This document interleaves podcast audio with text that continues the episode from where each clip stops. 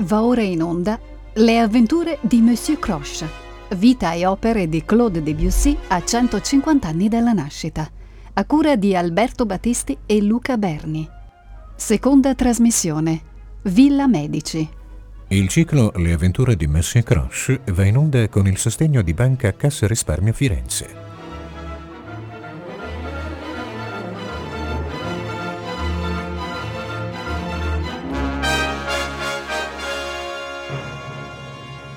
Ai primi di febbraio del 1885 Claude Debussy arriva a Roma e così descrive a Eugène Vanier il suo arrivo in questa orrenda villa. Caro signor Vanier, eccomi arrivato in questa orrenda villa. Vi garantisco che la mia prima impressione non è davvero buona. Il tempo è spaventoso, pioggia e vento. Converrete con me che non c'era bisogno di venire a Roma per trovare lo stesso clima di Parigi, in particolare per una persona carica d'astio per tutto ciò che è romano.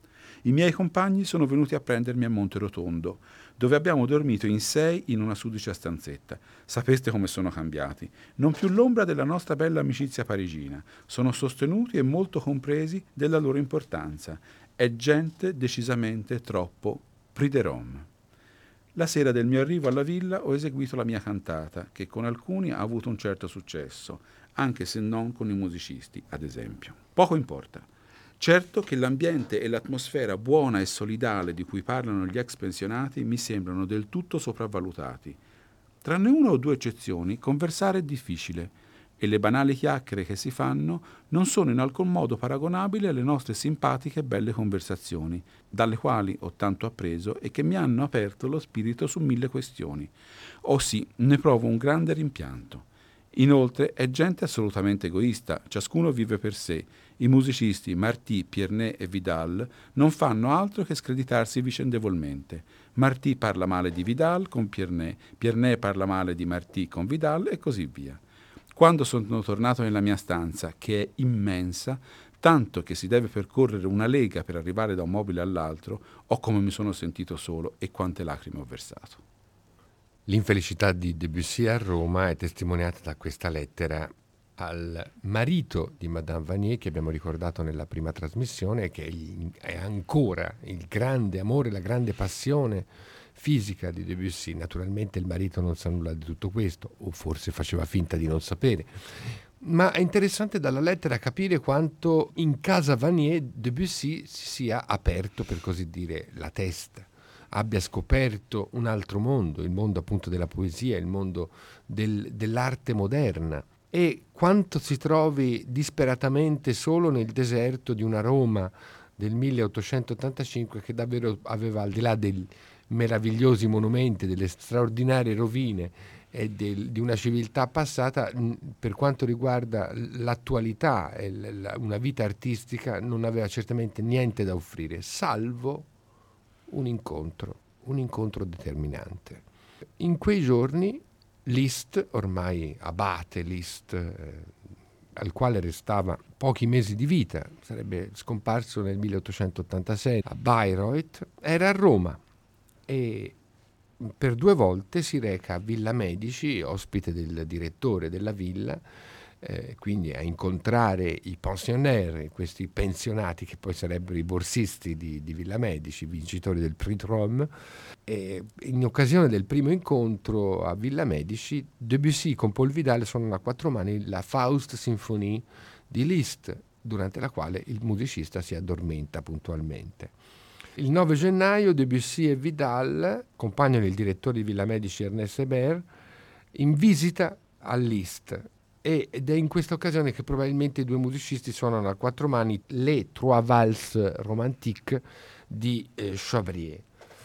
Il 13 gennaio, dopo cena, eh, Liszt con molta probabilità suona invece um, la sua Au bord d'une source, pagina dal primo anno di, di pellegrinaggio della Svizzera e anche la trascrizione dell'Ave Maria di Schubert ma da questi incontri con Liszt a noi piace pensare che Debussy abbia in qualche modo conosciuto quelle che sono le visioni musicali degli ultimissimi anni di Liszt, queste profezie di un Novecento ancora tutto da venire e che troviamo rappresentate mm, magnificamente in questa piccola pagina poco più di due minuti, che ora andiamo ad ascoltare.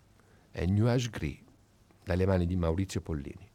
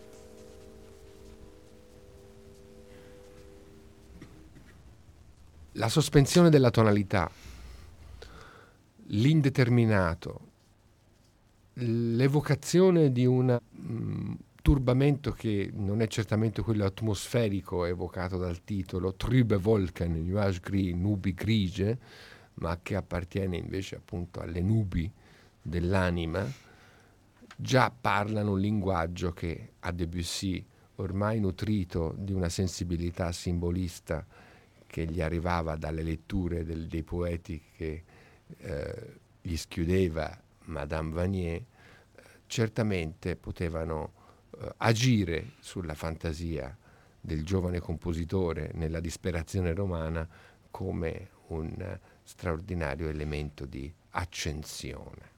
Frutto del lavoro alla, a, Villa, a Villa Medici è una lunga scena lirica che si intitola in francese La Damoiselle Lue, ma in realtà è tratto da un poema di Dante Gabriele Rossetti che si chiama The Blessed Damoiselle, quindi è la, dam- la damigella beata, poema lirico da Dante Gabriele Rossetti, come, come, vi, come vi dicevo, nella traduzione francese di Gabriel Sarrazin.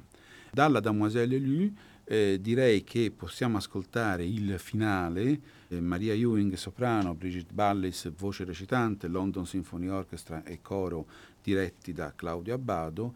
E questo è il frutto finale, diciamo, la, l'invio, gli envoi, che come venivano chiamati, dei pensionnaires all'Institut a Parigi per essere giudicati del loro lavoro. Tutti gli invii da Roma di Debussy vengono praticamente rifiutati dall'Institut perché non eh, in linea con eh, la, l'estetica conservatrice dell'Institut e anche la Damoiselle Lue non avrà certo successo con i signori giurati dell'Institut.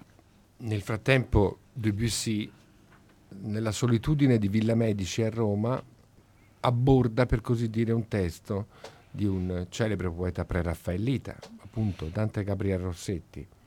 La sua sensibilità sta muovendo sempre più velocemente verso atmosfere simboliste.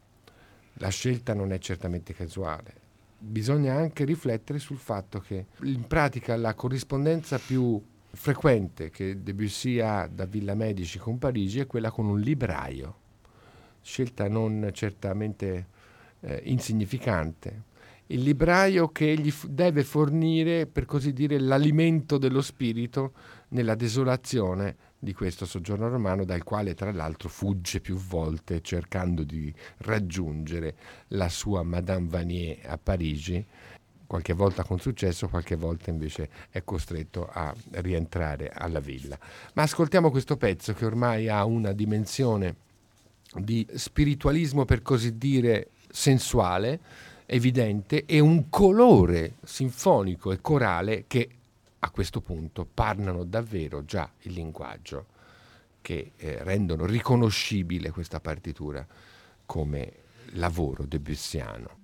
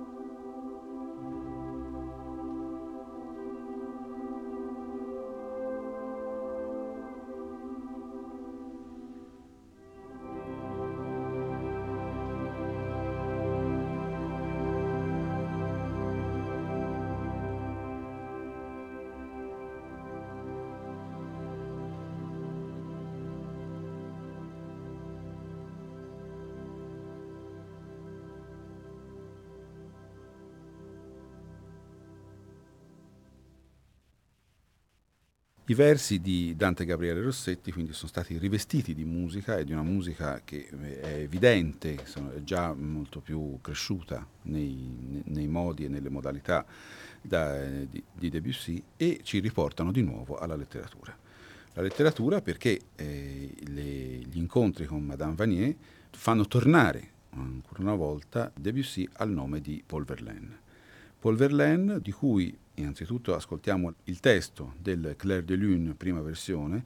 Clair de Lune è stato scritto da Debussy alla fine del 1882, la dedicataria è Madame Vanier, quindi si abbandona finalmente da parte di Debussy i poeti accademici imposti dall'Institut e comunque le scelte poetiche di qualità minore rispetto al suo grande interesse nei confronti della letteratura, Poco fa abbiamo parlato anche del suo bisogno di letture durante il periodo di Villa Medici, necessità, direi, più che altro di, di, lettura, per la quale Debussy non esita addirittura a chiedere prestiti ai, suoi, ai propri colleghi o a persone più facoltose, come per esempio il Conte Primoli, che è uno degli incontri laterali ma abbastanza importanti sempre nel periodo di, di, Villa Medici. Comunque Debussy torna a Parigi e direi che a questo punto ascoltiamo il testo di Paul Verlaine, Claire de Lune, prima di ascoltarne l'intonazione composta da Debussy.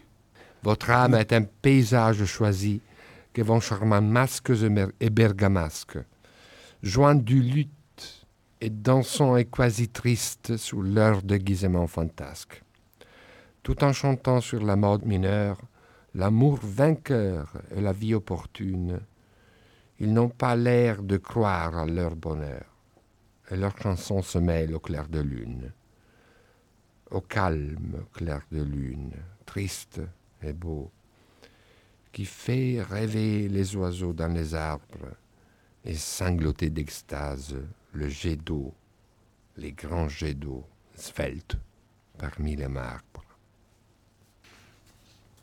La vostra anima è un paesaggio squisito che incantano maschere e bergamasche suonando il liuto e danzando, tristi o quasi, dei loro travestimenti strambi. Pur cantando in tono minore l'amor vittorioso e la vita opportuna di lor felicità sembrano increduli, e il loro canto si fonde al chiar di luna, al calmo chiar di luna triste e bello che fa sognare negli alberi gli uccelli e d'estasi singhiozzare gli zampilli gli alti zampilli agili fra i mari.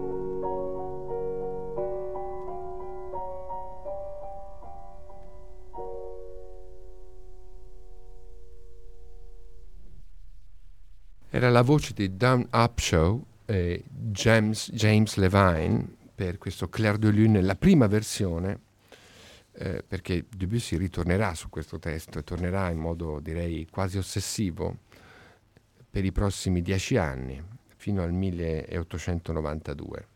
Ma è un testo decisivo, come avrete capito dalla lettura, perché qui si parla di masque e bergamasque e l'aggettivo bergamasque sarà determinante nell'immaginazione sonora di una suite che porta appunto questo aggettivo nel titolo.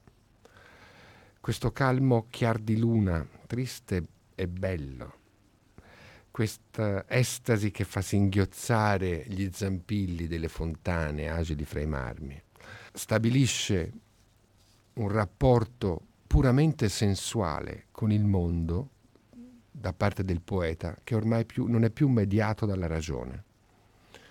È il mondo appunto dell'arte simbolista, di quell'arte che aveva cominciato a muovere i suoi primi passi nella letteratura grazie alla potente immaginazione di Charles Baudelaire e che era già perfettamente delineata e disegnata, per esempio nel testo di Correspondance di Baudelaire, le corrispondenze fra i sensi, le corrispondenze che si rispondono, come dice appunto in questa poesia, les parfums, les couleurs, les sons se répondent nella poesia. L'obiettivo della poesia è vertigine dello spirito e dei sensi. Lo slancio romantico per un amore con la maiuscola, un amore fatto di virtù, un amore fatto di inevitabile infelicità, ormai è varcato, grazie alla poesia di Baudelaire, in una dimensione che apre potentemente, direi quasi drammaticamente, la porta al mondo dei sensi. Una poesia che sollecita l'indagine verso l'inconscio dal quale la ragione è esclusa proprio perché è il mondo dei sensi e della carne. E questo in una eh, fase giovanile che è dominata per l'appunto da una passione sensuale come quella per Madame Vanier, che in Debussy agisce come motore della creazione di una nuova, inedita dimensione di musicista. Se Paul Verlaine invoca la musica come obiettivo primo della poesia, de la musique avant toute chose, come recita il verso d'apertura dell'art poétique appunto di Verlaine, in Debussy comincia a muoversi una volontà d'artista che va nella direzione opposta e identica allo stesso tempo. Cioè se è la musique avant toute chose, per Debussy la poesie avant toute chose che diventa l'obiettivo della musica. La musica deve essere poesia, deve trovare l'essenza che la poesia cerca e con la quale diciamo, parte decisamente avvantaggiata, potendo rivolgersi a un mondo appunto di mistero interiore che è fatto di confusione e corrispondenze di sensi, esattamente come le aveva delineate Baudelaire e come avrebbero proseguito Rimbaud, Verlaine e Mallarmé. È nel 1887 che Debussy comincia a frequentare, per esempio, il salotto letterario di Stéphane Mallarmé, incontro altrettanto determinante quanto l'era stato quello con le letture verleniane. Ma andiamo avanti nei nostri ascolti perché abbiamo chiamato in causa più volte appunto Verlaine, l'abbiamo già ascoltato in una prima intonazione e da un'altra raccolta verleniana, quella delle Ariette oubliées, notate il titolo già scelto da Verlaine, così come un altro titolo importante, Romance en parole, titoli musicali continuamente evocati anche nel, nella presenza di strumenti, il liuto per esempio dei, dei, delle maschere che, che, agiscono nella notte al chiar di luna e, e da tantissime altre che ora non sto qui a ricordare, dalle Ariette oubliées Debussy ricava un quaderno che è dedicato appunto a Madame Vernier e col quale ora ci cimentiamo nell'ascolto e nella lettura del testo. La prima è C'est l'extase langoureuse. È l'estasi languida, è la stanchezza amorosa, sono tutti i fremiti dei boschi nella stretta delle brezze, è, verso le fronde grigie, il coro delle piccole voci. Oh, il fragile e fresco mormorio, là cinguetta e sussurra, là sembra il grido dolce che l'erba agitata esala. Diresti, sotto l'acqua che gira, il rullio sordo dei ciottoli. E quest'anima che si lamenta in questo gemito sonnolento è la nostra, non è vero? La mia, di, e la tua, da cui si emana l'umile antifona in questa tiepida sera, piano piano.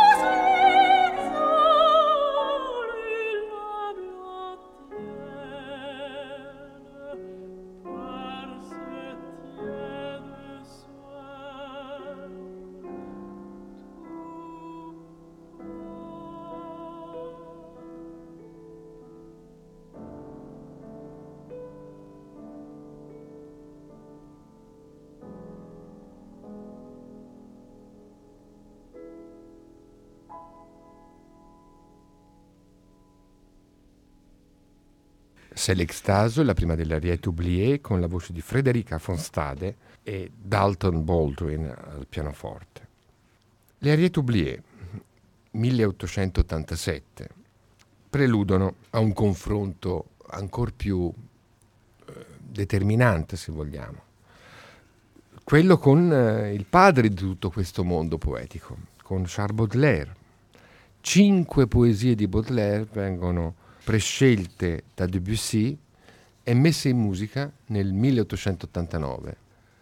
Fra queste troviamo come secondo testo della raccolta Harmonie du soir, Armonie della sera. Il testo è un vero e proprio paradigma del, dell'arte simbolista, preconizzata per così dire da Baudelaire l'analogia, il simbolo, la confusione dei sensi, la fusione dei sensi, le corrispondenze che abbiamo già richiamato sono qua evocate con un clima quasi di torrida sensualità. Andiamo a leggere il testo. La leggiamo in traduzione italiana, ma naturalmente tutto questo ha poco senso perché eh, la ricerca della musica di questi testi eh, ha una sua natura nella lingua originale che non potrà mai essere riprodotta da nessuna traduzione. Comunque, già si avvicina l'ora che trepida ogni fiore come un vaso di incenso svapora sullo stelo. Suoni e profumi volteggiano nella sera, malinconico valzer delirante languore. Ogni fiore svapora trepido sullo stelo. Il violino geme come un cuore che si affligge. Malinconico valzer delirante languore. Come un altare immenso è triste e bello il cielo. Il violino geme come un cuore che si affligge, un mite cuore che odia il nulla, vasto e nero come un altare immenso, è triste e bello il cielo, nel suo sangue rappreso annega il sole. Un mite cuore, codia il nulla vasto e nero, dei bei giorni che furono raccoglie ogni vestigia. Nel suo sangue rappreso annega il sole, come ostensorio il tuo ricordo in me riluce. Nel mettere in musica questi versi Debussy avrebbe potuto facilmente appoggiarsi al verso reiterato valse mélancolique e langoureux vertige, vertigine languorosa, valzer malinconico, scrivendo appunto una valse lente come tanti suoi contemporanei, come egli stesso avrebbe poi fatto, ma con un briciolo di potente ironia molti anni dopo quando scriverà La Lente, che è appunto una valse mélancolique. Ma niente di tutto questo. Il suo approccio al testo di Baudelaire è un approccio fedele allo spirito e non al significato, esattamente come l'arte simbolista pretende. La parola come suono, come potente strumento di evocazione, ma non come elemento di descrizione. Il canto è come se si rapprendesse, esattamente come il sole, il sangue nel quale si rapprende il sole che annega in questo sangue rappreso. È il pianoforte che guida, rovesciando per così dire la gerarchia della musica vocale da camera. La voce si fa portatrice del testo, ma è il pianoforte che dà l'atmosfera di questo testo il canto comincia a prosciugarsi e più avanti, di lì a pochi anni, vedremo come questo approderà alla scelta radicale di negare quasi il canto, riducendolo a una frammentazione di conversazione, di tono di conversazione in Péléas e Mélisandre e in tanti altri lavori degli anni 90. Siamo nel 1889, alla vigilia potremmo dire del grande salto che apre la, la stagione propriamente simbolista di, di, di Claude Debussy. E direi che questa è la chiave che schiude lo scrigno da cui per prima uscirà meravigliosa la suite bergamasque, cioè una traduzione soltanto musicale che rinuncia al testo delle atmosfere verleniane e delle eh, dolci, eh, carezzevoli sensualità notturne delle fête galantes. Ascoltiamo Harmonie du soir da Cinq poèmes de Charles Baudelaire di Claude Debussy. Ne sono interpreti il soprano Barbara Hendricks e il pianista Michel Beroff.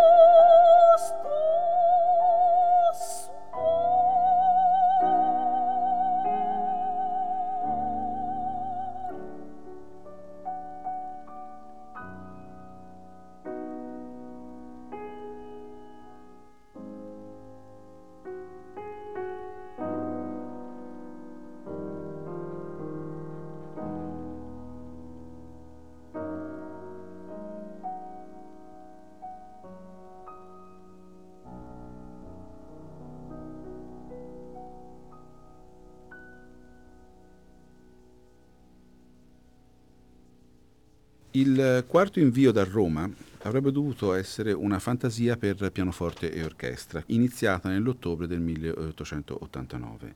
In realtà Debussy non la invia neppure all'Institut e inizia una, un percorso molto tortuoso di questa, di questa, pagina per pianoforte e orchestra, talmente tanto tortuoso che le prime esecuzioni della fantasia attenderanno addirittura il 1919, quando due pianisti francesi si interesseranno a questo brano. Eh, I due pianisti sono da una parte Alfred Cortot e dall'altra parte Marguerite Long. La fantasia per pianoforte e orchestra non è certo entrata largamente nei repertori dei pianisti, ha una eh, vicenda editoriale particolarmente complessa, esistono addirittura delle prove di stampa che erano state eh, approntate dall'editore Choudin che invece non approdano a una stampa definitiva. Ancora peggio, era stata eh, programmata per il 21 aprile 1890 con eh, Chansarel come solista e sotto la direzione di Vincent Dandy un'esecuzione completa di, di questa fantasia, completa su manoscritti. In realtà poi il compositore cioè Debussy, decide di non accettare la, la decisione di Dandy di, di, eseguire soltanto il primo movimento Quindi si dovrà attendere il 1919 per ascoltare questa pagina nella, nella sua interezza. Abbiamo scelto di ascoltare l'andante allegro dalla fantasia per pianoforte e orchestra con Aldo Ciccolini al pianoforte, l'Orchestra Nazionale dell'ORTF diretta da Jean Martinon.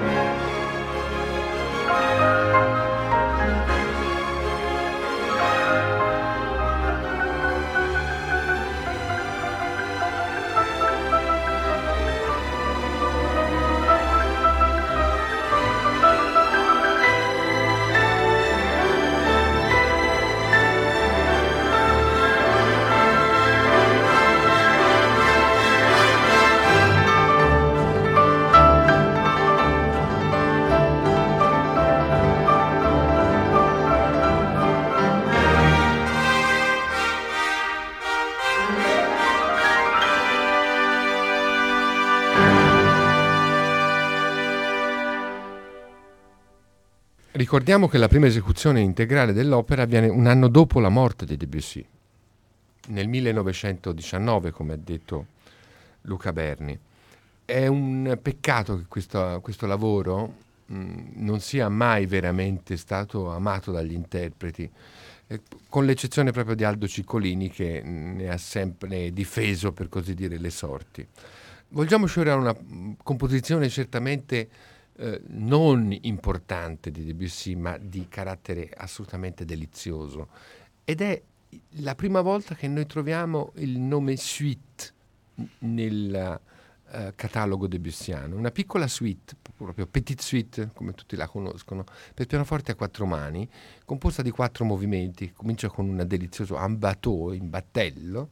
Noi ascolteremo invece il movimento che si intitola Cortège, e chiaramente questa leggerezza, questa eh, svagatezza, questa nonchalance di una musica pensata squisitamente per il salotto eh, è già immersa però nelle atmosfere eh, verleniane di cui eh, appare come dire un primo tentativo di traduzione disimpegnata, certamente disimpegnata, però nel nome di Suite, cioè di un nome antico, un nome che richiama appunto il mondi vattoiani di Verlaine, le fête galantes di Watteau, il, il barocco francese, la, le delizie dei clavicembali di Couperin e di Rameau, che tanta parte avranno nella immaginazione musicale di Debussy negli anni successivi, è per la prima volta che qui compare, avviando per così dire una successione, appunto una suite di suite, che dalla suite bergamasca ci porteranno verso Pour le piano,